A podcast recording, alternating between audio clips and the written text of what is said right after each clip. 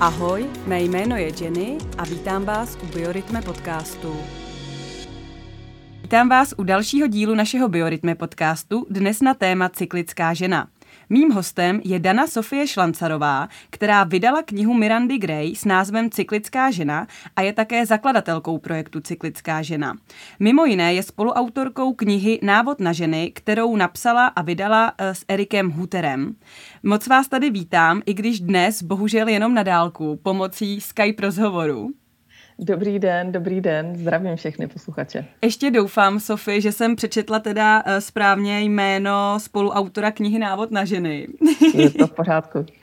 Eh, já teda dělám eh, rozhovor po Skypeu poprvé a já teda Sofie vidím, protože má na rozdíl ode mě webkameru, tak se předem omlouvám, pokud si třeba občas skočíme do řeči, nebo nám to úplně nevyjde.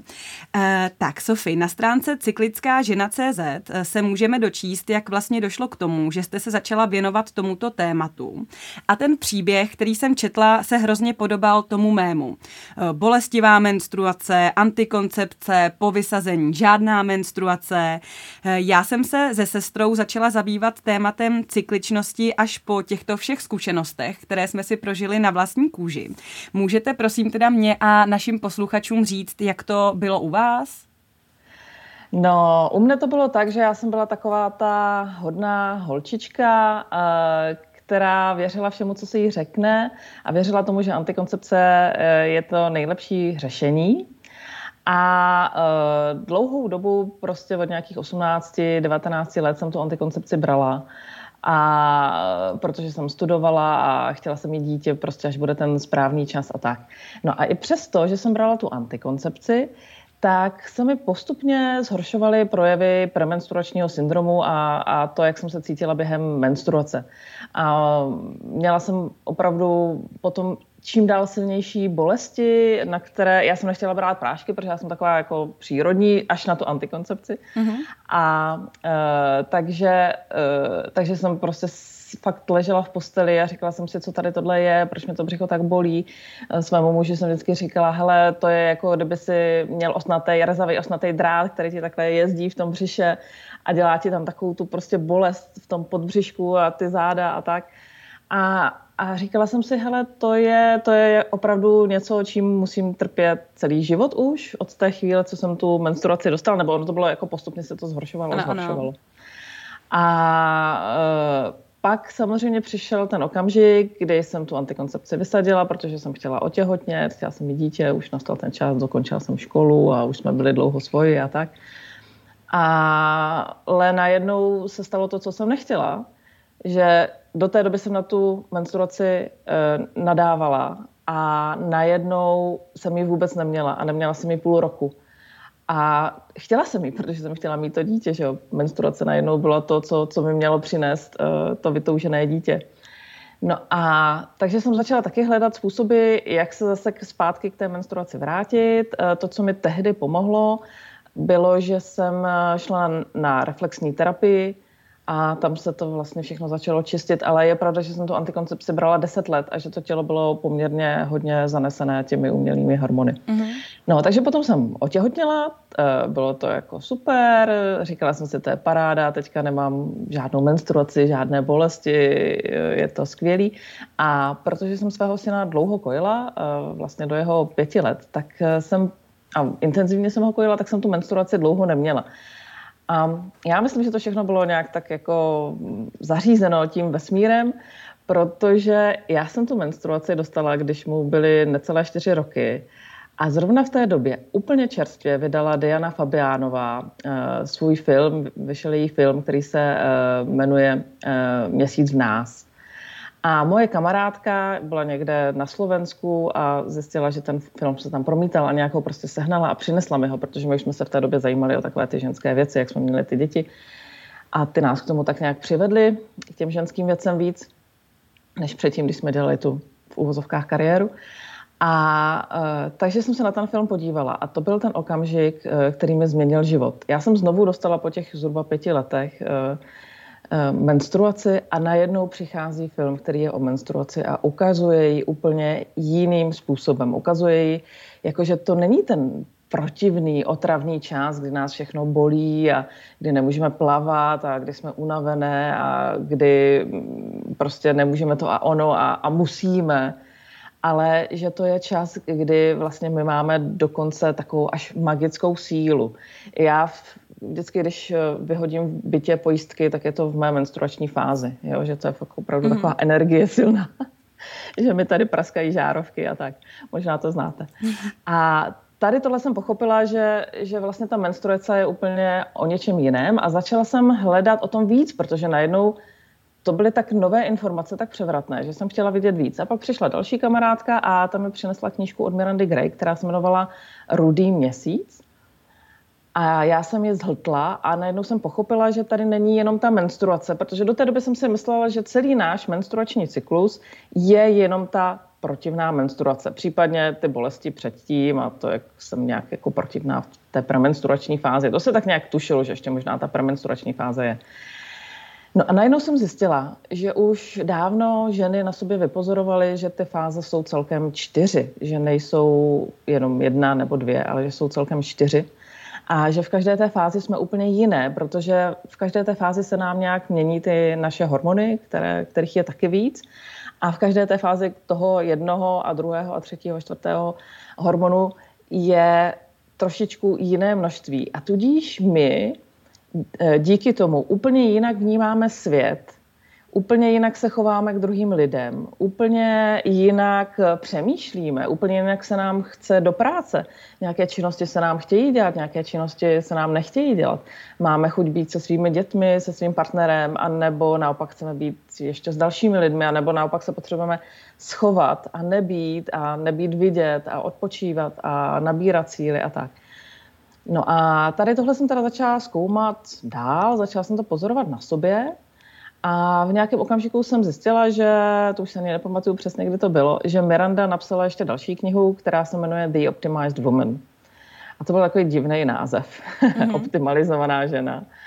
Ale e, tak jsem si ji přečetla a zjistila jsem, že to je přesně ono, že Miranda tam nádherně popisuje ještě detailněji všechny ty čtyři fáze a že to má dokonce něco jako měsíční cyklický plán. A to je popis, detailní popis těch jednotlivých dní, jak my fungujeme a že já podle toho se můžu začít orientovat, který den jsem, který den svého cyklu jsem, co mi půjde, co mi nepůjde a můžu si podle toho začít plánovat všechno ve svém osobním životě, ale zejména ve svém pracovním životě. No a uh, tohle bylo prostě naprosto fascinující a zároveň ten vesmír úřadoval ještě v takových jiných úrovních a tak. Takže já jsem ten film tehdy dostala od té eh, své kamarádky eh, na CDčku nebo na DVDčku a poslala jsem ho dál svým kamarádkám. A tehdy to velmi uh, nadchlo Barboru Nádvorníkovou, dneska Zemanovou, a ta vytvořila přímo projekt, který se jmenoval Měsíc v nás a začala skrz ten projekt šířit informace o menstruaci, protože v té době, to jsme někdy v roce když to by by byly čtyři, tak 2009, 2010. Mm-hmm. Uh, tak eh, v té době vlastně to bylo velké tabu. Všechno tady tohle téma kolem menstruace a kolem cyklů, tady nikdo o tom nic nevěděl a, a my ženy jsme pořád jeli ještě v tom přesvědčení našich babiček a našich maminek, že menstruace je něco, co se má tajit, nemá se o tom nikomu říkat, nikdo o tom nemá vědět, máme to všechno schovávat a, a tak, jak, jak vlastně na té úrovni toho, že máme teda nějakou vložku a že krvácíme, tak eh, na úrovni toho, že jsme třeba unavené a potřebovali bychom si odpočinout. No a takže pak nějakou dobu tady fungoval projekt Měsíc v nás a eh, v něm nás napadlo, Eh, společně se Šárkou eh, Webrovou, eh, tehdy Kotvalovou, že by bylo možná fajn vydat tu knížku, přeložit tu knížku Optimalizovaná žena. A tak jsme se do toho pustili a přeložili jsme ji. No a to byl začátek vlastně toho všeho. Já jsem vůbec netušila, když, když se ohlížím zpátky někdy do toho roku 2012, když jsme ji překládali, a 2013 v únoru vyšla, tak jsem vůbec netušila, jak, jak mohutné to bude a co všechno to přinese. Mm-hmm. A my jsme, my jsme ji prostě přiložili, protože jsme věděli, že bude super, že, že má potenciál oslovit spoustu žen a tak. Dlouho jsme se bavili, jak se bude jmenovat, protože nám bylo jasné, že kdyby jsme to uh, pojmenovali optimalizovaná žena, takže opravdu v Čechách to nebude fungovat. Ano, ano. to asi ne. že to by nás ženy poslali do háje, že oni nechtějí být optimalizované. A tak jsme tehdy na fotbalovém hřišti vymysleli ten název cyklická žena a to se nám tehdy smáli. Hele, vymyslíte jako cyklistická, jo, jako mm-hmm. že jezdí na bicyklu a tak. A dneska, dneska už je to termín, který je zaužívaný a spousta lidí možná ani nezná ten projekt, ale jako ten název cykličnost nebo cyklická žena zná. Takže z toho jsem opravdu nadšená a šťastná, že se to podařilo za to dobu nějakých sedmi let úplně úžasně mm, mm. posunout a tak. No. E, jenom třeba v minulém, e, v minulém měsíci se nám podařilo prodat asi 880, skoro 900 kusů té knížky. To je úžasný. Cyklická žena. Mm. Já musím říct, že vlastně jsem antikoncepci taky brala od nějakých 15 do asi 25 let. Teď ji neberu, řekněme, nějakých pět let.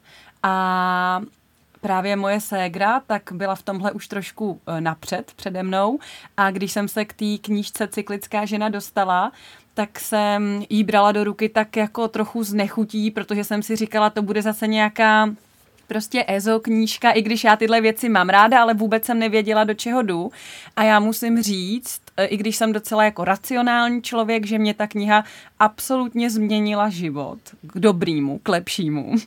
Naprosto ji zbožňuju. Um, myslíte si, že kdyby, kdyby vlastně nebyla Miranda Gray, že vy se svýma kamarádkama byste dokázali to téma takhle otevřít? To, to si nemyslím. To je hodně dobrá otázka, ale já si myslím, že Miranda udělala obrovský kus práce, na kterou uh, my jsme potom mohli navázat, navázat třeba v tom, že jsme s Erikem napsali tu knížku Návod na ženy. Mm-hmm. Jo. A Miranda, já bych možná zmínila její příběh, jak ona přišla k tomu, že se začala tou cykličností zaobírat. Určitě.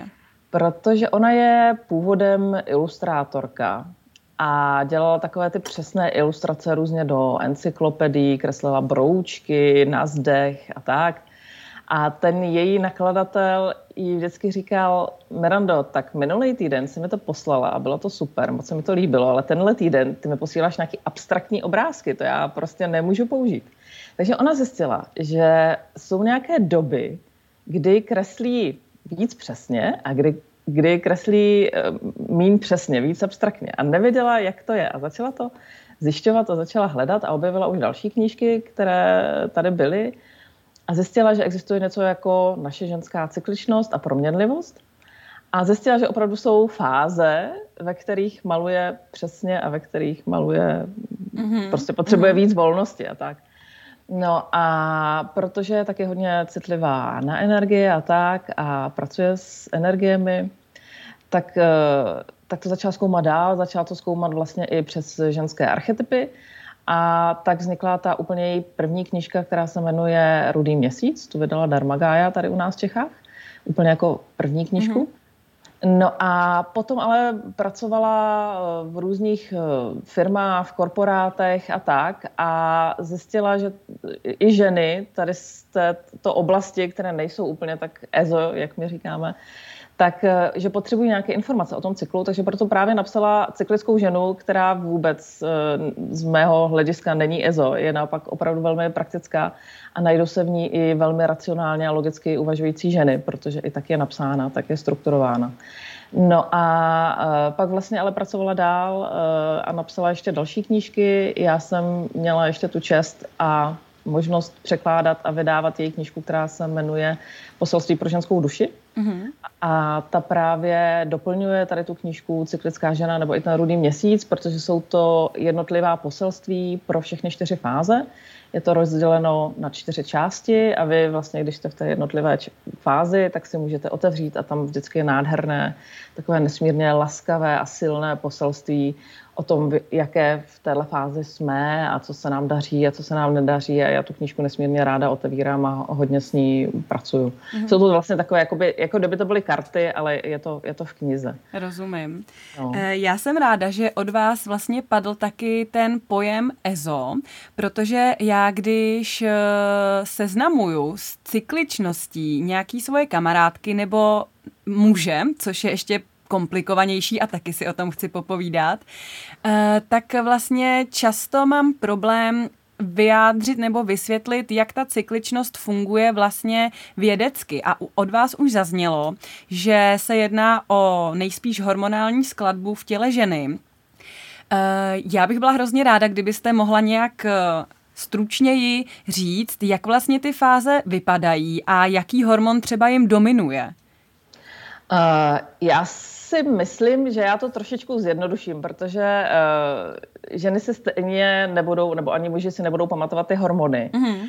Ale můžou si pamatovat, že ty fáze vlastně fungují jako jednotlivá roční období. Já to moc ráda k tomu přirovnávám. Jo? Ale jenom abych tomu teda dala tu, tu věde, ten nějaký ten vědecký základ, tak je to opravdu tak, že v našem těle nějakým způsobem se mění hormony. Hladina nějaké hormonu roste, pak zase klesá. To způsobuje, že přichází ovulace, pak to způsobuje, že vlastně, když to vajíčko není oplodněno, tak naopak vlastně to vajíčko začíná odcházet a postupně přichází menstruace. Jo, takhle to můžu prostě zjednodušit. A ty hormony, ať se to nezdá, že jsou takové jakési malinké, velmi pofidérní částečky, tak mají velkou sílu. A jak jsem říkala, tak ovlivňují třeba i to, jak myslíme. Jestli myslíme racionálně, anebo naopak, jestli jsme mnohem víc emotivní, jestli se nám chce ty věci začínat, nebo jestli se nám chce ty věci dokončovat, nebo jestli se nám nechce fakt, ale vůbec nic. A e, tohle, když začnou ženy u sebe pozorovat, tak e, to úplně stačí a nemusí vidět, který hormon to způsobuje. A e, je dobré, když to pozorují a když si to i zapisují. Abych možná ještě zmínila, že potom v, nějakou, v nějaké chvíli vzniklo pro moje potřeby a potom i pro potřeby všech něco, co se jmenuje cyklická mapa. A ta právě doplňuje tu cyklickou ženu, kdy vy si řeknete, aha, tak tady je jakoby den, já nevím, den 14, kde já jsem ovulační, cítím se takhle, takhle, takhle, ale tady tohle má Miranda trošičku jinak, protože ten cyklus uh, nás každé ženy je trošičku individuální, trošičku stejný, trošičku obecný, ale zároveň jsme, každá z nás to má trošičku jinak a má to jinak i v rámci jednotlivých měsíců, protože prožíváme různé věci, stres to ovlivňuje, nemoci to ovlivňují a podobně. E, takže pak si to ženy můžou začít zapisovat a v té mapě vidí čtyři měsíce vedle sebe a najednou vidí, že to opravdu tak je, že to není tím, že se špatně vyspali a že proto se děje tohle a tohle, ale že to je, že přišel zase den 14, den 22 a v tomhle dni se ty hormony změnily natolik, že oni se cítí jinak. Takže když bych měla popsat ty jednotlivé fáze, tak samozřejmě začnu u jara. A jaro je fáze, které se říká z biologického hlediska fáze předovulační, protože přichází před ovulací. Zároveň přichází po menstruaci, takže by mohla být pomenstruační. Mm-hmm. A Miranda jí říká velmi trefně fáze dynamická. Já to označení mám taky velmi ráda a používám ho. Mm, pro mě je to prostě fáze dynamická. Mm-hmm. A dokážete si představit, že to funguje přesně jako na jaře. Co se děje na jaře? Najednou všechno raší, půjčí, kvete a my jsme taky takové plné energie. Poté, co jsme měli útlum v menstruační fázi, tak zase přichází ten růst. Chceme být ve světě, chceme být venku. Je otepluje se, že jo, a my jsme byli zavřené předtím v té menstruační fázi, v té zimě a teďka chceme být venku. Eh, takže přesně takhle vypadá ta dynamická fáze, že my chceme být v akci, chceme se hýbat, je to ideální fáze, kdy můžeme začínat s nějakým pohybem, pokud si říkám, že třeba chceme zhubnout nebo posílit tělo nebo něco takového, tak je to ideální dělat tady v této dynamické fázi, protože na to budeme mít sílu a budeme mít k tomu motivaci. Co se týče třeba toho myšlení, tak v této fázi hodně myslíme jako muži. Jsme takové racionální, logické, daří se nám, když dostaneme třeba nějakou smlouvu a musíme ji přečíst, tak se nám to daří, protože ta mysl je schopna to střebat. Dobře si pamatujeme věci, zatímco v té menstruační fázi jsme byli úplně takové odpojené a, myšlenkama někde úplně jinde, tak teďka se to prudce mění a my jsme navíc extrémně rychlé ti lidé, kteří s námi spolupracovali nebo kteří s námi byli v rodině a viděli předtím, že tady je ta máma nebo spolupracovnice, která je jako unavená a, a prostě nestíhá, nezvládá, tak najednou deset věcí naraz, multitasking, jo. Úplně v pohodě, není žádný problém. A tohle všechno je skvělé vědět, protože když víme, že přijde fáze, ve které my budeme takhle akční a všechno budeme zvládat a půjde nám to fakt dělat těch deset věcí naraz a nebudeme s tím mít žádný problém, tak pak vlastně není ani problém mít fázi, ve které odpočíváme a ve které neděláme nic. A já se k tomu ještě vrátím, jak dojdu k té fázi menstruační a ještě to zopakuju, aby to ženy slyšely, mm-hmm. že opravdu můžeme odpočívat. Uh, tady v téhle fázi třeba se mění i náš přístup k sexu.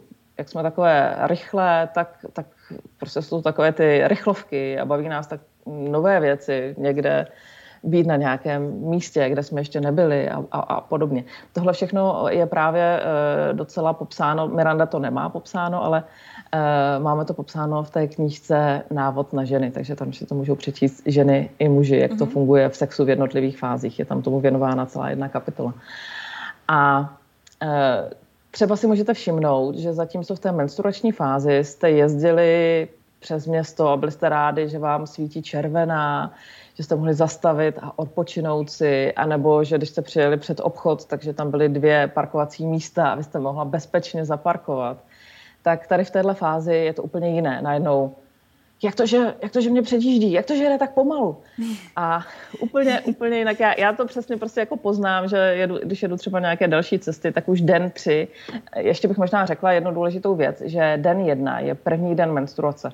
Takhle se to stanovilo, že to takhle bude, protože ten první den menstruace se většinou nejlíp pozná, Uh, protože tam už je to takové to silné krvácení. Nepočítá se takové to špinění, ale když už ta žena začne silně krvácet, tak to většinou bývá považováno za ten první den menstruace, takže to je ten den jedna.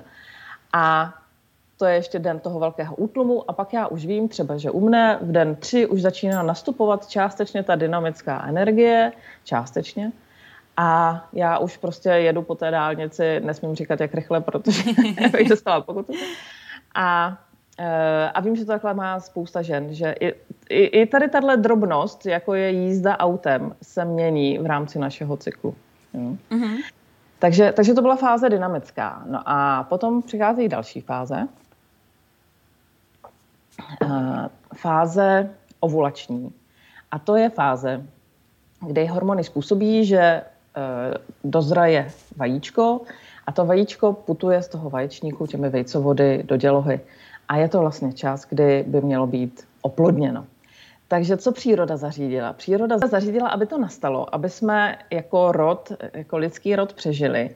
Takže v tu chvíli, pokud nebereme hormonální antikoncepci, která to může velmi silně ovlivňovat, může ovlivňovat naši chuť na sex, tak máme chuť na sex máme chuť na milování a muž nás k tomu ani nemusí přemlouvat. A je to zkrátka proto, že prostě jsme připraveni na to počít to dítě. Takže to má další projevy. Má to třeba ty projevy, že se zdobíme, že se krášlíme, že najednou strávíme spoustu času před šatní skříní, nebo chodíme nakupovat a kupujeme si šaty a oblíkáme se do šatů. Zase, když bych to srovnala, jakým způsobem se oblékáme v jiných fázích, tak v té menstruační to je ten teplý huňatý svetr a ty vytahané tepláky a tak. A v té dynamické fázi pravděpodobně to bude třeba kostýmek a kalhoty, něco takového víc, víc mužského. Mm-hmm. Ale ovulační fáze, to je doba naše nejvíc ženská, takže šatičky, šminky, všechno, všechno, co jde. A navíc, když to srovnáme zase s tím létem, tak my teďka ten rozhovor natáčíme v létě a víme, jaké to je. Je horko, nic se nám nechce, chce se nám být u té vody, chce se nám být s těmi lidmi. To je hodně důležitá věc, že v téhle fázi my jsme velmi komunikativní, velmi napojené na lidi, velmi emoční, ale v pozitivním slova smyslu. Eh, jsme velmi empatické, chceme s těmi lidmi být, eh, povídat si má to ten negativní projev třeba v práci, že nechceme sedět u počítače, ale raději jsme někde v kuchynce, na mm-hmm. kafi a povídáme si s kolegy a podobně a vůbec nejsme schopni do, dokončit, třeba u mě se to projevuje, takže nejsem schopna dokončit ten článek, který mám rozepsaný, nebo mailing, nebo něco podobného. A takže jak, každá ta fáze, tady vidíme, že každá fáze má nějaké výhody a nějaké nevýhody, a i když je to třeba taková příjemná, jako bývá ta ovulační, tak má svoje nevýhody. Uh, jsme takové pasivnější. To léto, jak je horko, tak je takové pasivnější, ale zároveň pořád je plné energie. Jo? Mm-hmm. Uh, no a taky já tomu říkám, že to je doba sexu, což už jsem vysvětlila, a pak, že je to doba zavařování marmelád, což asi teďka my zavařujeme, nebo babičky, maminky a podobně. A to znamená, že my v téhle fázi máme velkou chuť pečovat. Jak jsem říkala, máme chuť pečovat sami o sebe, ale máme chuť pečovat i o ty druhé. Takže vaříme, smažíme, zavařujeme. Každý měsíc nám přichází tady tohle léto a eh, je nejdůležitější, aby ta rodina, aby ten partner, aby ty děti byly opečovány. Eh, moc nám třeba nezáleží na tom, jestli je tak uklizeno, jo, jestli mají děti bordel v pokojíčku, OK, tak přijdeme a řekneme, uklid si to. Protože jsme psychicky, jsme v pohodě. Mm-hmm. Nic nás nerozhází, cítíme se fajn a tak. Možná bych jenom zmínila ještě, že některé ženy se takhle nemusí cítit, že mají pocit, že nemají ani dynamickou fázi, ani tu ovulační, že se necítí dobře, že jsou spíš unavené a mm, takové vyšťavené celou dobu. A k tomu já se vrátím ještě, ale je to proto, že neodpo, neodpočívají v té menstruační fázi a už si sáhli do zdrojů a už vlastně nemají z čeho čerpat a potom vnímají celý ten cyklus, jako kdyby to byla jedna dlouhá premenstruační fáze. Mm-hmm. E, další věc, která může ovlivňovat to, jak prožíváme zejména tady tuhle ovulační fázi, tak to je to, že bereme hormonální antikoncepci. Existuje úžasná knižka, která se jmenuje Život bez uh, hormonální antikoncepce, kterou dala dohromady Adelka Nováková Kazdová. A jsou v ní příběhy žen, které antikoncepci brali, a uh, já nebudu úplně spojovat, ale doporučuji si tady tuhle knížku pořídit a trošku si v ní zalistovat. Přiznám se, že teda je to kniha, kterou jsem neúplně dočetla, protože některé příběhy byly tak hrozné, že hmm, hmm. Uh, prostě jsem nebyla schopna to dočíst, dočíst dál. Já vám tady ještě do toho, Sofie, skočím. Já určitě tady mám uh, jako další otázku i to, proč některé ženy svůj cyklus nevnímají nebo necítí. I o hormonální antikoncepci se chci určitě bavit. A jestli teďka můžeme ještě teda dopopsat ty poslední dvě, mhm. dvě fáze. Určitě, určitě. Uh, takže ta další fáze, to je fáze premenstruační a to je fáze, kterou zná většina žen a ještě možná líp zná většina mužů, protože to je ta fáze, ve které bývá žena často taková protivná. A je to proto, že my najednou zase začínáme přemýšlet jinak. Zatímco v dynamické fázi jsme přemýšleli racionálně a logicky, v té ovulační fáze, fázi tam bylo, byla ta empatie a ty emoce v tom pozitivním slova smyslu, tak v té premenstruační fázi se dostáváme víc do svého podvědomí a jsme spojeni se s tím podvědomím a s těmi myšlenkami, které tam jsou uloženy. A co asi tak je v našem podvědomí? Tam je spousta věcí, které nemáme vyřešeny, se kterými nejsme srovnány, které nás trápí a my se snažíme je nějakým způsobem potlačit, protože si myslíme, že není fajn je řešit. A právě v této fázi všechny tyhle věci začínají zase vylízat na povrch. Já tomu říkám, že jsou takový čertíci, kteří vylízají na povrch a čím my se víc snažíme je potlačit, tím samozřejmě oni víc vylízají. Je to takový papiňák a když my přid, pořád jako přidáváme na ten oheň pod tím papiňákem a pořád tam držíme to víko, tak jednoho dne to vybuchne. A to se právě děje v té naší premenstruační fázi, že když se snažíme potlačovat všechno, co cítíme, jak během toho měsíce, tak potom zejména v průběhu té premenstruační fáze, tak uh, najednou vybuchneme a jsme protivní a už se to slízne nějaký náš blízký, ať je to náš partner nebo naše děti, nebo třeba i někdo v zaměstnání, nebo třeba, nedej bože, klient. Mm-hmm. A určitě to znáte, že přijdete na úřad a najednou vás ta úřednice z ničeho nic seřve a vy vůbec nevíte proč. Tak často je to právě proto, že je v premenstruační fázi. Můžete se jí zeptat. a, a, a klidně to můžete udělat a, a uvidíte, že jí se velmi uleví. Já bych možná ještě zmínila to, že když jsem tady o těchto věcech začala mluvit veřejně, tak uh, jsem vnímala jednu zásadní věc a to, že přišla velká úleva, že ty ženy řekly, aha, já v tom nejsem sama. Já tady tohle, co prožívám, tak to jako má každá žena. aha, a ono se to takhle jako mění v tom měsíci a já si můžu dovolit odpočívat a já si můžu dovolit tady tohle cítit.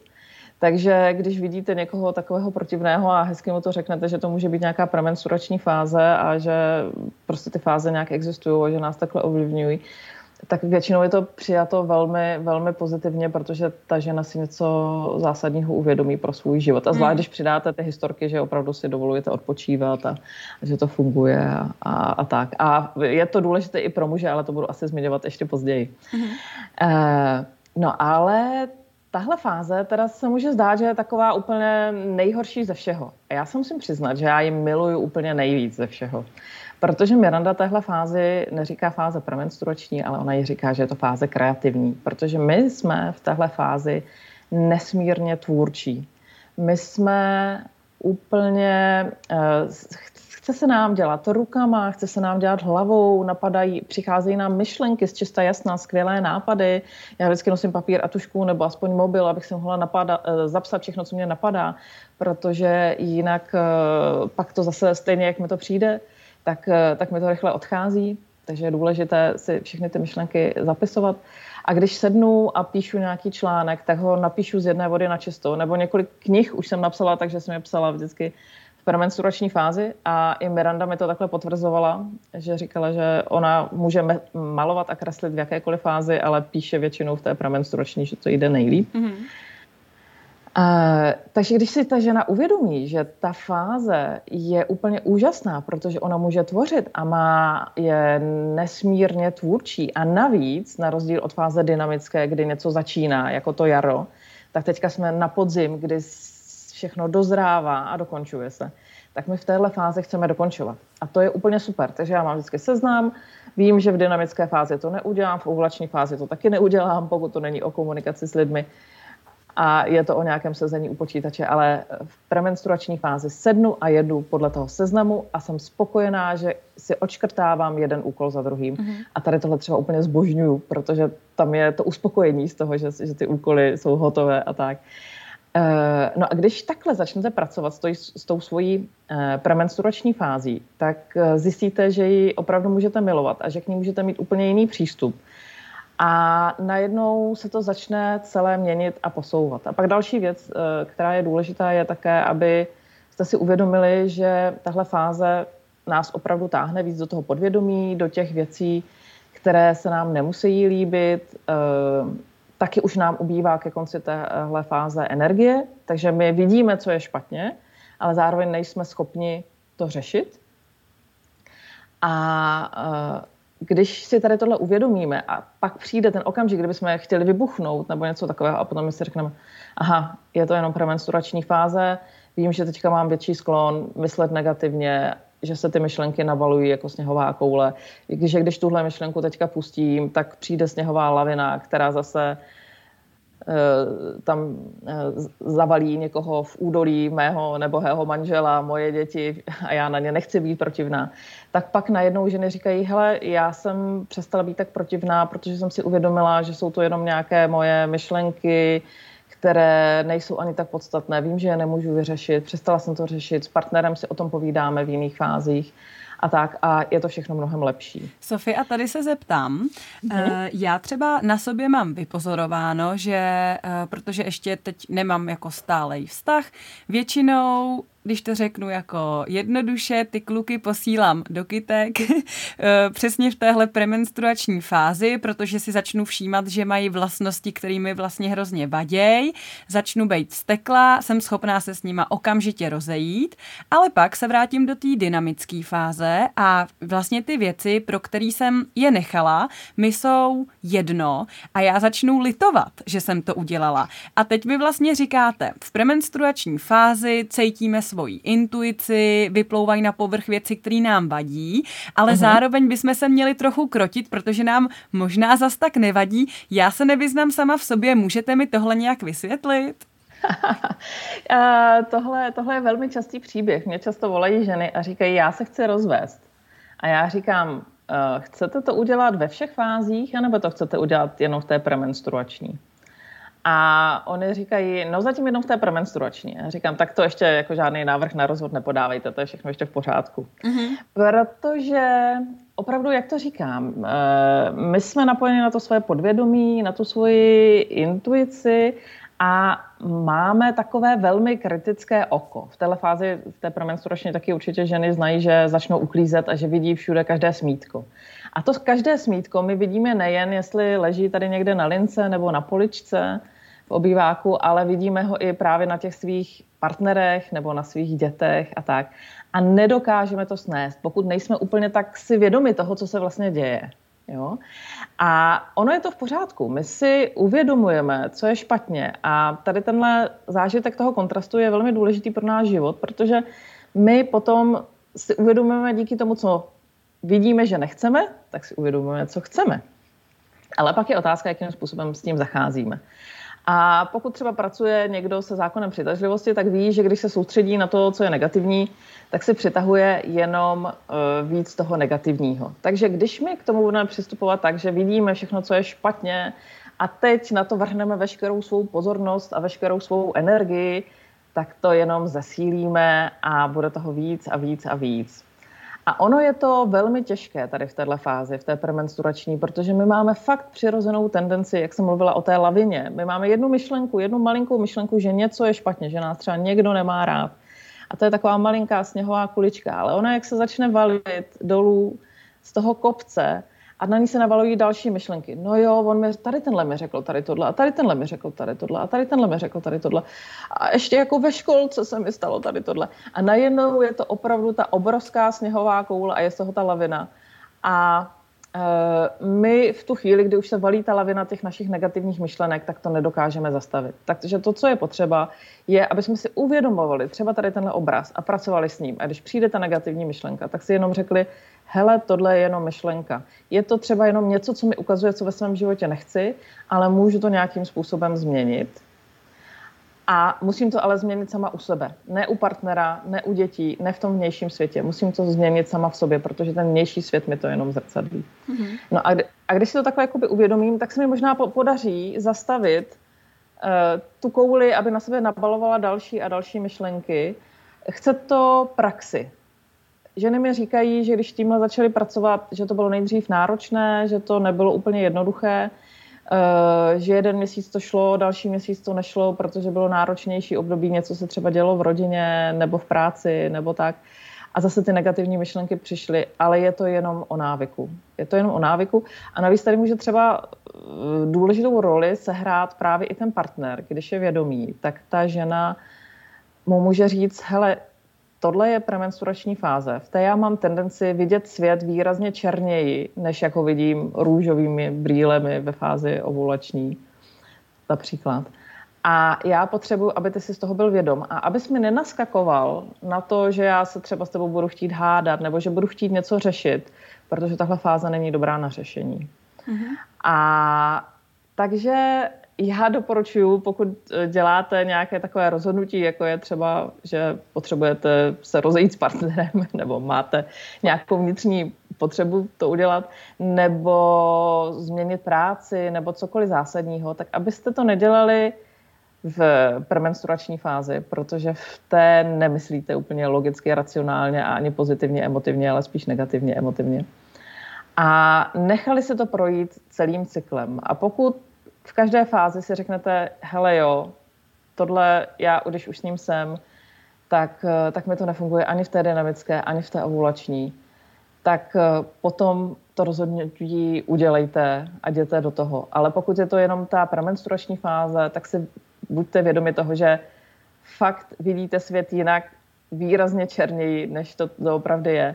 A zkuste vydržet a zkuste spíš hledat uvnitř sebe, kde kde, je, kde to je vlastně to, co se vám zobrazuje v tom vnějším světě, kde to je zakopáno ve vás. Já můžu dát ještě jeden takový případ, který mám opravdu z praxe a který to nádherně ilustruje.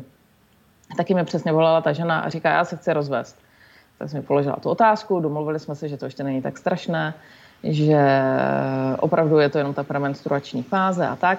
A ona se začala stěžovat na toho svého muže, že je pořád někde v čudu, že má práci, která ho vytěžuje, pak přijde domů a má fotbalisty a pak má ještě zbor dobrovolných hasičů a pak ještě je v zastupitelstvu obce a že vlastně vůbec není doma a není s těma dětima a, a že i když mají hezký vztah jinak, takže jí tady tohle strašně vadí a že neví, co by s tím mohla udělat. No a pak jsme se začali bavit a ukázalo se, že má tři děti, se kterými byla, teď už se přesně nepamatuju, jestli to bylo šest nebo dokonce devět let, na mateřské dovolené. A když jsme šli do hloubky toho jejího problému, toho, co ona vnímala jako to negativní na, na své manželovi, tak se ukázalo, že vlastně to není vůbec negativní, protože její touha byla samozřejmě, aby on byl víc ní, ale její touha primárně byla, že ona už je nějakých dlouhých let eh, na té mateřské a že ona chce být v tom vnějším světě a zase taky přispívat, jako to dělá on. On tady je v těch hasičích, on tady vede ty fotbalisty, on je v tom zastupitelstvu obce a dělá něco dobrého pro celý ten svět a nejen pro tu rodinu. A její velká vnitřní touha po těch letech byla, aby ona to mohla dělat taky. Hmm. Takže my jsme se začali bavit o tom, jestli si může najít někoho, kdo by ty děti hlídal, jestli můžou třeba jednou za týden jezdit tančit, protože to dělali předtím, než se jim ty děti narodili a tak. A najednou se to výrazně zlepšilo, protože ona si našla uh, práci na částečný úvazek, kde cítila, že, že tady tahle její potřeba pracovat pro, pro druhé a přispívat druhým je naplněná. A najednou toho manžela začala vnímat úplně jinak a vlastně i ten vztah se mohl proměnit tím, že ona předtím na něm strašně lpěla a chtěla ho mít u sebe a tím ho od sebe odtlačovala. A, a on mohl za ní přijít, protože už to byla úplně jiná žena, která byla mnohem spokojenější sama se sebou a tak. Mm. Takže takhle doporučuji, dívejte se sami do sebe a je to samozřejmě individuální podle toho, co řešíte, ale nehledejte vinu v tom okolí. To okolí vám to jenom zrcadlí. To jste řekla hrozně hezky a zároveň jste mi úplně odpověděla eh, na moji otázku. A je to teda pro mě poučný, že už vím, že když budu chtít dělat zásadní rozhodnutí, tak rozhodně ne v premenstruační fázi a ideálně teda nechat projít celým cyklem. Uh-huh. Tak, Sofie, ještě se zeptám, nepopsali jsme te, uh, tu poslední fázi? Já jsem na ně nezapomněla. Eh, Poslední fáze je fáze menstruační. Tu taky většina žen pozná, protože má menstruaci. Pokud eh, teda zrovna třeba není těhotný, nejsou těhotné, nekojí, nejsou v menopauze a nebo třeba neberou hormonální antikoncepci. Eh, tahle fáze, jak jsem říkala, se podobá zimě. A někdy můžeme s těmi fázemi pracovat nejen, že jsou to roční období, ale můžeme s tím pracovat i tak, že jsou to období dne. Takže ta dynamická fáze, to je to ráno, kdy se probudíme a máme spoustu energie a, a chuti do, do dne a do života a do fungování. Pak ta ovulační fáze, léto, je jako poledne a odpoledne. To jsme takový už jako unavení, dali jsme si ten obídek, jsme takový pasivnější, že jo? ale pořád je to ta plnost dne tam, plnost roku. Pak přišla ta fáze premenstruační, to byl ten podzim a to je takový ten podvečer, kdy už nám začíná ubývat energie po tom celém náročném dni a tak. A pak přichází noc. A to je fáze menstruační. No a teďka si představte, to já vždycky takhle říkám ženám i mužům, aby opravdu si to dokázali dobře představit, jak to s tou menstruační fází je a proč je tak důležité během ní odpočívat. Představte si, že v noci nespíte. Je to proto třeba, že pracujete na směny, nebo je to proto, že máte malé dítě a jeho zrovna bolí zoubky, eh, nebo to může být jakýkoliv jiný důvod. Možná jste propařili noc. Jak se cítíte eh, ten další den? No, když bych se zeptala vás, tak jednu noc jste nespala, tak jak se cítíte ten další den? Unaveně a protivně. Unavená a protivná, přesně tak. A teď si představte, že byste nespala ještě celou jednu další noc, tak jaký to bude potom? Hmm, to už budu asi úplně vyčerpaná a zdrchaná. Přesně, přesně. A takhle si musíme představit, že funguje celý ten náš měsíc. A ta menstruační fáze je opravdu obdobím, kdy my strkáme ten náš mobil, vnitřní mobil do zásuvky a dobíjíme baterky. A když my ten mobil nedobijeme, když my si tady v této fázi neodpočineme, když my v té menstruační fázi nespíme, neodpočíváme jako v noci, tak nezískáme energii, kterou potřebujeme do toho dalšího měsíce. A pak jsme unavené, protivné, zahlcené, eh, je to pro nás všechno velmi náročné, nejsme schopni toho multitaskingu v té dynamické fázi, nejsme schopni milovat, nejsme schopni pečovat, nemáme chuť na sex. A když to takhle děláme, dobře, když to udělám jednu menstruační fázi, že, že neodpočívám, Dobře, je to OK, ale když to takhle děláme dlouho a dlouho, protože naše maminky nikdy nedali najevo, že, mají, že menstruují, že krvácejí a vždycky se snažili pracovat, jako kdyby byly dynamické. To samé naše babičky a my jsme to po nich převzali. Tak když to takhle děláme dlouhá a dlouhá léta, tak právě potom začne přicházet to, co se stalo mně, že i když jsem brala tu hormonální antikoncepci, tak vlastně jsem vyčerpávala svoje vnitřní energetické a jiné rezervy a potom jsem měla tu šíleně bolestivou menstruaci, aby mě to zastavilo. Protože to měl být čas, kdy odpočívám a ne kdy jsem uh, dynamická. Mm-hmm. A uh, určitě to ženy znají, že tahle fáze, když přijde, tak nás to hodí ještě do úplně jiného modu vnímání světa. A je to právě najednou, Miranda tomu říká, že je taková jako spaced out, taková jako mimo trošičku. Eh, že začneme i jinak vnímat ten prostor, že potřebujeme ty dvě místa na parkování, že jsme eh, hodně ponořené sami v sobě, že jsme v meditativním stavu, dá se říct.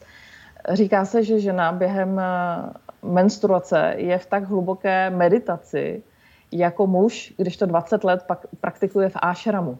Takže ona se tam dostává naprosto spontánně. A s tím je potřeba pracovat. Jo? Já třeba, když se ptám různých žen, kdy se jim podařilo odřít auto, tak to bylo v menstruační fázi. Mně taky. Mm-hmm.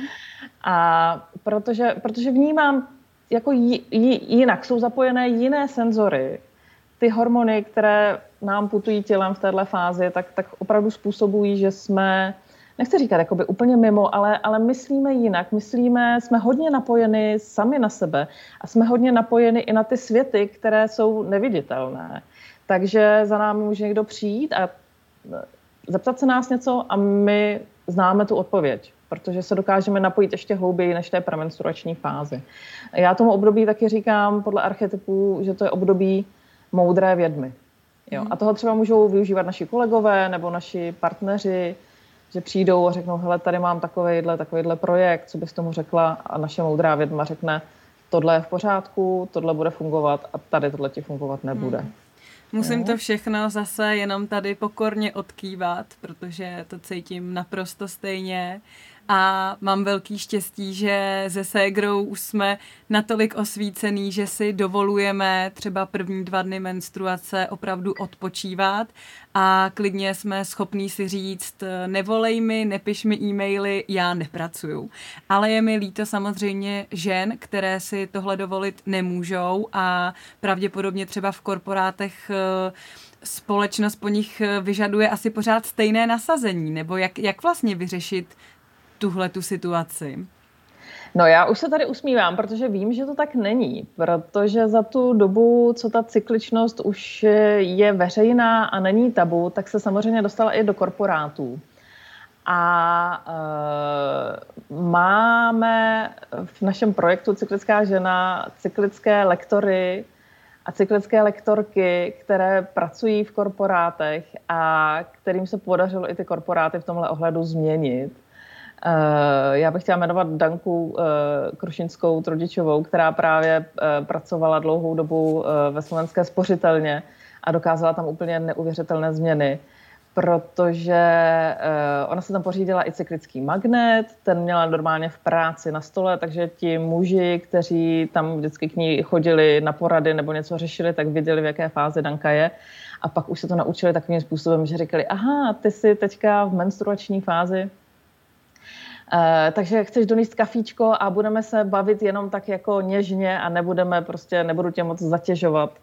A tak. A všechno to krásně fungovalo a uh, dokonce jsem tam i přednášela na, na jejich konferenci a tak. Takže uh, dneska si myslím, že už i ženy právě, které jsou na těch postech, kde můžou něco ovlivnit i v těch korporátech, vnímají, že jsou cyklické, že se proměňují a že to není něco, co je omezuje, ale že to je naopak něco, co jim pomáhá, aby byli uh, mnohem efektivnější, produktivnější, tvořivější. Hmm. Protože my, když si odpočineme, jak jsme to říkali, když my se v noci vyspíme, tak pak nám to funguje, pak uh, nám to myslí.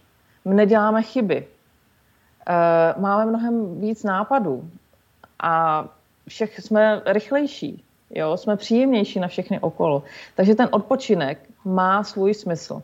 A čím dál víc žen si to uvědomuje. A já bych ještě chtěla zdůraznit, že i když máte náročnou práci, i když máte práci, kde se zdá, že není možné si třeba odpočinout, když tam musíte být, jste tam mezi lidmi, přestože nechcete být mezi lidmi, tak vždycky je možné nějakým způsobem si tady tohle ošetřit. Já jsem třeba uh, hodně přednášela, mě to vždycky vycházelo, že jsem přednášela na menstruační fázi, nevím, jak je to možné. Mm-hmm. A takže já jsem věděla, že to tak bude, takže já jsem celý den třeba předtím jsem se snažila odpočívat. Když to nebylo možné, abych odpočívala předtím, tak jsem se snažila jít do postele dřív, normálně chodím třeba o půlnoci v jednu, tak jsem šla spát v jedenáct nebo v deset, abych spala trošičku déle. Když bylo možné si přispat ráno, tak jsem si přespala ráno. Snažila jsem se jíst, snažila jsem se být víc klidu, snažila jsem se zrušit všechny ostatní věci, že jsem třeba měla mít nějaké schůzky, tak pak už jsem začala fungovat, takže už jsem si tam ty schůzky ani nedomlouvala. Možná bych dala ženám jeden tip, jakým způsobem můžou pracovat s plánováním, velmi jednoduše. Eh, já to mám tak, že si vždycky do svého kalendáře napíšu, kdy mám den jedna, čili kde začnu menstruovat a pak si napíšu za týden jeden 8, že jo, pak jeden 15, 22 a 29. A já mám zhruba ten cyklus tak těch 29 dní. Eh, a když se potom plánuju, tak se jenom podívám jednoduše a někdo po mně chce třeba nějakou schůzku ve dní 27, 29. Já řeknu, hele ne, to není možné, protože já vím, že budu unavená a budu potřebovat odpočívat, tak domluvme se, že to uděláme, až budu třeba jako den 3, den 6 a podobně. A většinou je možné to takhle domluvit. Uh, vím, že prostě i ženy, které třeba pracují jako lékařky, pracují na směny a tak, tak dokáží najít způsoby, jak si odpočinout během téhle fáze. A ono to není o tom, že bychom museli odpočívat celý den, že bychom museli celý den ležet a spát a odpočívat a nic nedělat. To se nám děje ve chvíli, kdy jsme několik let neodpočívali a pak už opravdu jsme se vyčerpali ze všech zdrojů. Ve chvíli, kdy jsme v pohodě a kdy pravidelně odpočíváme, tak já třeba, když mám ten nejvíc útlumový den, tam e, ještě z toho hormonálního hlediska to hezky popisuje Patrik Bálint, který se zabývá cyklem jako muž. Můžu doporučit, si ho najděte. E, máme i na stránkách cyklické ženy nějaký rozhovor s ním. Tak ten říká, že tam je vlastně bod nula. A já, když on mi to řekl, tak jsem si uvědomila, že přesně tak to cítím, že je jeden nebo dva dny v mém měsíci během té menstruační fáze, kdy ať dělám, co dělám, můžu jíst, můžu si dávat, já nevím, ječmen, chlorelu, cokoliv dobrého, kafe já nepiju, ale nějaké stimulanty, tak to se mnou vůbec nic neudělá, protože se pořád cítím unavená. Jediné, co zabere, je, že si jdu lehnout, že hodím nohy nahoru a že si na chvilku odpočinu a pak najednou zase naskočím a zase můžu fungovat líp. Takže když tenhle den přijde, tak se nenadávejte. Je to přirozená hormonální záležitost. Ty vaše hormony jsou na bodu nula a vy s tím nic neuděláte. A jediné, co je možné, je počkat, až zase oni se začnou jako zvedat a vy zase začnete fungovat.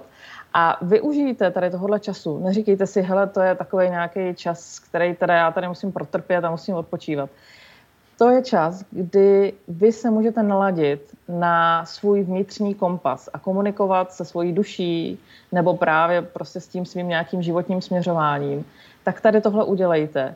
Sněte si o tom, co chcete v životě mít, protože když v téhle fázi budete o tom snít, budete si to představovat, tak jak jsem mluvila úplně na začátku, tak my jsme hodně silné čarodějky, tak tím pádem si to i přitáhnete. Takže využijte tady tuhle fázi k tomu, abyste se napojili na to, co v životě opravdu chcete a abyste si to začali v téhle fázi přitahovat. A neberte to, že musíte odpočívat jako něco, co nechcete, ale naopak něco, co si zasloužíte a co vám přináší energii do dalších dní, do dalšího celého měsíce, do dalšího celého života. A nejen pro vás, ale i pro všechny, kteří jsou kolem vás. Hmm. Úžasný, je to přesně, přesně tak, jak to říkáte. Eh, chtěla bych se zeptat, eh, na začátku jste vlastně zmínila, že my v té dynamické fázi se chováme hodně podobně jako muži. A muži, teď jste vlastně zmínila eh, Patrika, který se zabývá teda cykly asi u mužů, což je, nebo ne, je to jinak? Uh, Patrik, Patrik se začal zabývat regresní terapií a potom, protože regresní terapie hodně pracuje i s porody a s vlastně prenatálním obdobím, tak začal pracovat eh, se ženami, které jsou těhotné a podobně a tím mm-hmm. se dostal k ženským cyklům. a, a začal to potom vlastně zkoumat hodně i na úrovni toho, jak se tam eh, střídají ty hormony mm-hmm. a tak a a i přednáší o tom právě pro muže i pro ženy, jak, jak eh, ženy fungují. A je to zajímavý pohled, protože on to má zase z toho vnějšího pohledu, na rozdíl od nás žen, které to právě, máme z toho vnitřního. Právě mhm. jsem se chtěla zeptat, jak ehm, jak má žena vysvětlit muži? Samozřejmě jsou mezi námi osvícenější. Měla jsem taky partnera, který domů e, přinesl návod na ženy a byl z toho nadšený. Oba jsme si to četli a určitě se tím náš vztah strašně zkvalitnil. Ale kolem mě i spousta mužů, kteří prostě o tomhle slyšet nechtějí a odmávnou vás ze slovy, no jo, prostě ženský, před, před menstruací jsou protivný, při menstruaci jsou hloupí. E, jak vlastně vysvětlit člověku, což asi muž, muž funguje podle mě pořád té jakoby naší dynamické fázi. Jak mu vysvětlit, že to takhle my nemáme, aby to přijal a nepovažoval nás v podstatě za blázny? Mm-hmm. Uh, no vy jste zmínila několik věcí, na které bych chtěla reagovat. A jedna věc je, uh, že mužské cykly se také zkoumají. Zkoumají je jiný slova, který se jmenuje Peter Celec. Eh, a ty mužské cykly je trošku komplikovanější sledovat, protože tam se musí odebírat sperma a podobně. mm-hmm. Ale to co, to, co je vyskoumáno, je to, že ten muž má taky svoje cykly, ale že jsou mnohem rychlejší. Že zatímco my kmitáme na nějaké takové periodě toho měsíce, tak ten muž kmitá mnohem, mnohem, mnohem, mnohem rychleji v rámci dne Mm-hmm. A potom se zdá, že to je ta linearita, ta, ta čára, prostě zatímco my tam máme opravdu tu sinusoidu. Ale není to tak. Takže muž má nějaké svoje kmitání, které je mnohem rychlejší, než má žena. To je jedna věc. E, druhá věc je, že muž je napojen na cyklus žen, které má kolem sebe. Většinou to bývá jeho partnerka, nebo jeho dcera, nebo jeho přítelkyně, nebo jeho milenka. E, pak někteří muži se ptají, a hele, když mám manželku, e, dceru a ještě Eh, milenku, tak podle které jedu. Mm-hmm.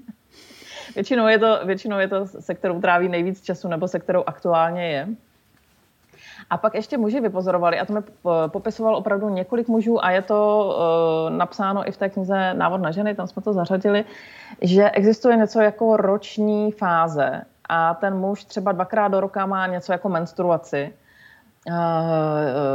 říkal mi to třeba podrobně jeden, jeden můj kamarád, který pracuje jako coach a on říká, hele, já si vždycky někdy, myslím, že to byl květen nebo červen, a potom listopad, prosinec eh, beru dovolenou a říkám svým klientům, že nefunguju a jedu si dobít baterky. Protože opravdu nejsem schopen přemýšlet, jsem takový, cítím se zahlcený, ta moje hlava nefunguje racionálně a logicky jako předtím a já si potřebuju odpočinout. Takže takhle, takhle je to s těmi fázemi u mužů. No a co se týče toho, jakým způsobem tyhle informace předat uh, mužům, tak moje zkušenost je ta, že jsou muži, kteří jsou z toho úplně, úplně nadšení a vůbec se to nemusí zdát, že by z toho byli nadšení. Já mám zase jednu takovou historku ze svého života, kdy jsem eh, hledala byt a byl tam eh, realitní makléř, a chtěl vědět, jestli jsem bonitní klient, jestli budu platit a tak, tak se mě ptal, co dělám. A mě to tak trošičku jako naštvalo, že se mě ptá a říkám, víte co, já jako učím o menstruaci. A myslela jsem si, že ho to odpálkuje. Mm-hmm. A teď on na mě vytřeštil oči a říká, opravdu? A řekla byste mi o tom něco, protože já mám doma manželku a tři dcery a já se s nimi někdy nevím rady. Mm-hmm. Jo? A najednou jsme byli někde úplně jinde a, a jo. A, a nebo jsem přednášela taky v jedné multilevelové firmě, nebo hodně, hodně se to líbí ajťákům.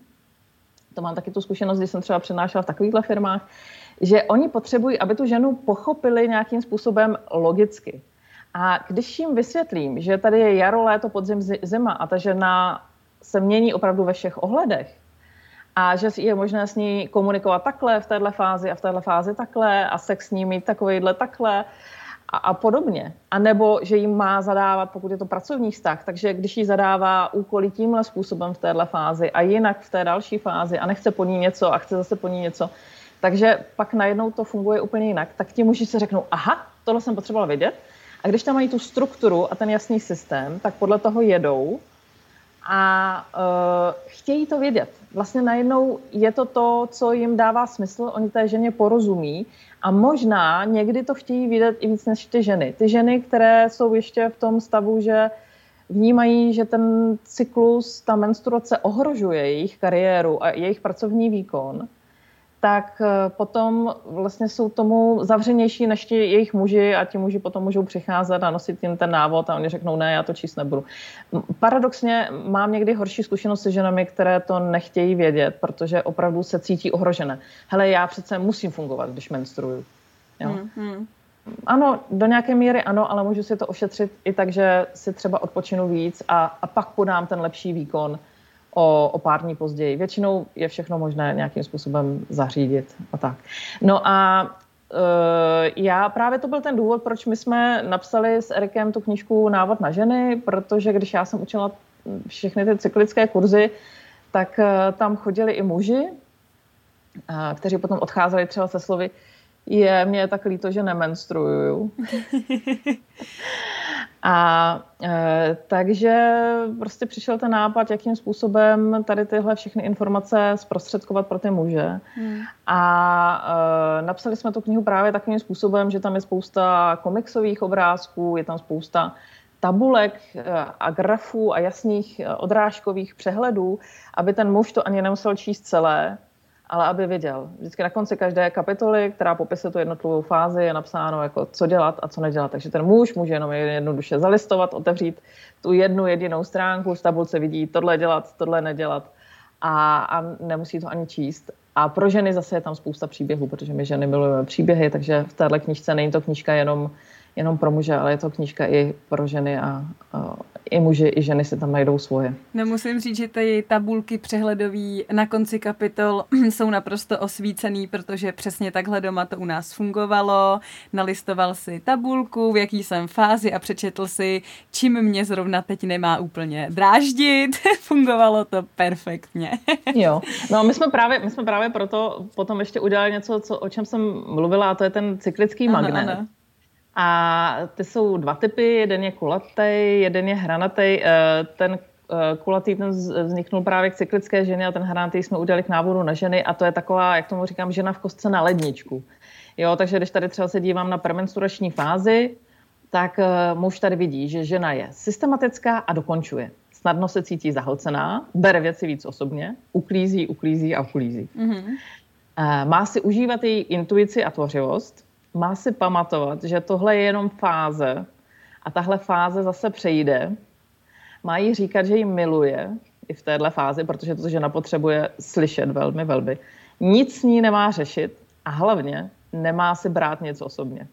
Takže tohle většinou mám zkušenost, že ženy i muži se to chválí a že tady tohle funguje i na tom pracovišti. Že to ne, nemusí být jenom pro partnery, ale ta žena si to může dát i na tom pracovišti a ti muži hmm. kolem ní, hmm. když už jsou osvícení a chtějí vědět, tak potom vědí, jak, jak s ní komunikovat, eh, jak jí zadávat ty úkoly a, a, a podobně.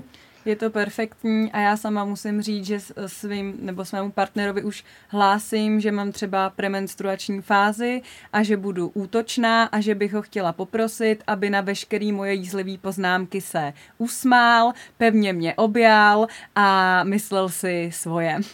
To je geniální, to je geniální, to je přesně ono, to je přesně ono. A fakt eh, mám ty páry, kteří říkají, že to takhle funguje, že to nesmírně zlepšilo jejich život teďka právě, jak jsem mluvila o těch cyklických lektorech certifikovaných, které máme, tak uh, mám úžasné lektory Janka, Janku a Ivana Gardianovi, kteří právě začali s tou cykličností pracovat a říkali, hele, nám to prostě změnilo ten partnerský život, protože já najednou vím, že to je jenom fáze hmm. a ta Janka je taková a zase eh, prostě, že to přejde a ta komunikace se mnohem, mnohem zlepšila. A je taky úžasné, že, že vlastně tady je zpětná vazba od toho muže, který, který je uh, citlivý a dokáže to vnímat. ty fáze a dokáže prostě potom zase té ženě efektivně říct, hele, já vím, že ty jsi teďka naštvaná, ale víš, že nemá cenu to řešit. A ta, ta žena to chce řešit, protože my potřebujeme získat zpátky tu energii, která nám chybí a tak. Ale pak postupně oni dva můžou růst spolu, a právě Ivan s Jankou mi to krásně popisovali, že to přesně takhle fungovalo, jo, kdy jednou jemu to nešlo, po druhé jí to nešlo, ale pak postupně tím, že se to zvědomovali, zvědomovali a stávalo se to návykem, tak dneska ta premenstruační fáze je pro ně velmi krásným časem, protože eh, prostě už, už s ní umějí zacházet a umějí zacházet s tou energií, která, která tam přichází a umějí s ní zacházet velmi tvořivým způsobem. Hmm. Určitě to taky doporučuji všem párům a o tomhle doma mluvit a Uh, Sofie, mám ještě poslední otázku. Uh, mnoho žen má právě problémy při menstruaci, že je pro ně velmi bolestivá.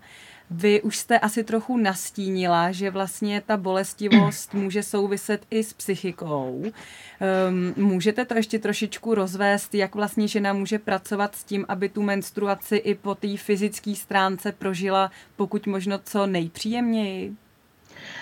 Uh, moje zkušenost je, že ta bolestivá menstruace jednoznačně nás má zastavit. A říká nám, hele, jedeš přes příliš, snažíš se být dynamická ve chvílích, kdy to není možné, přeháníš to, běžíš maraton a když doběhneš ten jeden maraton, tak zase začneš běžet druhý. Vyčerpáváš svoje vnitřní rezervy, neodpočíváš. To je, to je zpráva bolestivé menstruace. A mám uh, spoustu žen, které si tady tohle uvědomili, našly si způsoby, jakými můžou odpočívat na konci premenstruační fáze a během fáze menstruační. A když začali odpočívat, tak se to postupně začalo zlepšovat a začalo to být lepší a lepší. Může tam hrát roli taky to, že třeba, když jsme byli v tom věku uh, nějakých těch 11, 12, 13, 15 let, kdy jsme dostali tu první menstruaci, tak eh, to ještě jsme ve věku, kdy vnímáme to, co nám řekne třeba nějaká autorita jako maminka, babička, učitelka, možná i kamarádka, eh, tak to vnímáme tak, že to tak je a že to tak musí být. Takže ve chvíli, kdy oni nám řekli, že ta menstruace musí bolet a že to třeba po dětech přejde, tak my jsme si to takhle uložili do hlavy a tenhle program je tam zapsaný a proto nás ta menstruace bolí. A tady mám zase případ uh, řady žen, které se, si mě někde poslechly dávné video, které jsem točila ještě pro ženy ženám, pětiminutové. A tam jsem tady tohle jenom zmínila. A oni říkali, já jsem si tady tohle uvědomila. Uvědomila jsem si, že to je myšlenkový program mojí mámy a mojí babičky a že já to tak mít nemusím. A od té doby nemám tu bolestivou menstruaci. Takže to může být i takhle lusknutím prstu, že ta mm, bolestivá menstruace přejde. Ale bohužel tím, jak je dnešní svět náročný, když si uvědomíme i kolik toho my musíme zvládat vzhledem k tomu třeba nebo ve srovnání s tím, jak to měly naše babičky a naše maminky, které ještě žili v době bez mobilů, bez počítačů, bez toho, že jsme neustále napojeni na několik kanálů a po těch kanálech nám přináši, přicházejí nějaké e, zprávy, informace, požadavky, úkoly, jo, tak to, tohle úplně jako nebylo. E, tak pro nás ta doba je náročná a to tělo potřebuje nějaké okamžiky, kdy může vypnout a ta menstruace je ideálním časem. Takže já bych eh, doporučila ženám, aby si eh, opravdu se snažili najít způsoby, jak můžou odpočívat. Když půjdou na blog Cyklické ženy, najdou tam spoustu článků na tohle téma. Máme tam i ke stažení uh, takový jeden vlastně návod, co všechno můžou dělat, protože pomáhá třeba chůze bosky, která z nás stahuje Eh, ty negativní energie a krásně nás to potom zase nabíjí. Takže třeba spousta žen mi říká, já mám menstruaci v pohodě, když jsem v létě a chodím bosky, a pak zase, jak začnu být v těch uzavřených prostorech a je zima, ta menstruace se zhorší, je, je víc bolestivá. Jo. Hmm. Takže možná, možná můžeme někde i třeba uh, tady pod tenhle podcast dát odkaz uh, právě tady na tenhle, kde se můžou stáhnout a můžou, můžou prostě zkusit pozorovat, co, co jim bude fungovat, protože je to individuální, není to úplně jednoznačné, ale to, co rozhodně vždycky zabírá, je víc toho odpočinku. Mm-hmm. Rozumím. ještě mám jednu otázku. Uh, co ženy vlastně po menopauze, když menstruace už není, taky fungují pořád v cyklech nebo se zastaví v jedné fázi a tam už takhle jsou? Uh-huh. Uh, to je taky super otázka, protože spousta žen si říká, hele, mě ta cyklická žena přišla pozdě, protože já už nemám menstruaci. Ale já pro ně mám skvělou zprávu, že ta cykličnost nemizí. Ta cykličnost nikam neodchází, ta cykličnost zůstává, jenom může být mým patrná. To se děje třeba i během eh, těhotenství nebo během kojení, kdy ta žena taky nemá tu menstruaci. Eh, a je tam víc možných scénářů. Eh, jeden z nich je, že třeba po té období té menopauzy ta žena může mít ty fáze další, že netrvají zhruba ten týden, ale že můžou trvat tři týdny, měsíc, několik měsíců a tak. Eh, potom většinou dochází k tomu, že ta žena se zase sladí s měsícem. Tak to bývá i během těhotenství, že ta žena třeba může vnímat, eh, buď vnímá fakt ty týdenní výkyvy, nebo vnímá jednotlivé trimestry, jako ty jednotlivé fáze, mm-hmm. a nebo potom často během kojení to vnímá tak, že je sladěná s měsícem a že je třeba unavenější při novu, má víc energie při úplňku. Jo, což odpovídá zase té ovulaci a, a menstruaci. Mm-hmm. Ovulace je úplněk, plnost a menstruace je ten nov, čili to, to stažení se do sebe, ten ne, neexistující, neviditelný měsíc. Jo? Takže, takže ty ženy, které už nemají z nějakého důvodu uh, menstruaci, což může být i ženy, které třeba prošly nějakou operací nebo tak, tak nemusí být smutné, ale můžou začít právě pozorovat sami sebe pomocí knížky Cyklická žena, že se tam přečtou, hele, tečka, asi se cítím takhle, takhle by to mohlo být a potom pomocí té cyklické mapy, kterou jsem zmiňovala a zjistí, že ty fáze stále mají a že je můžou prožívat a podobně.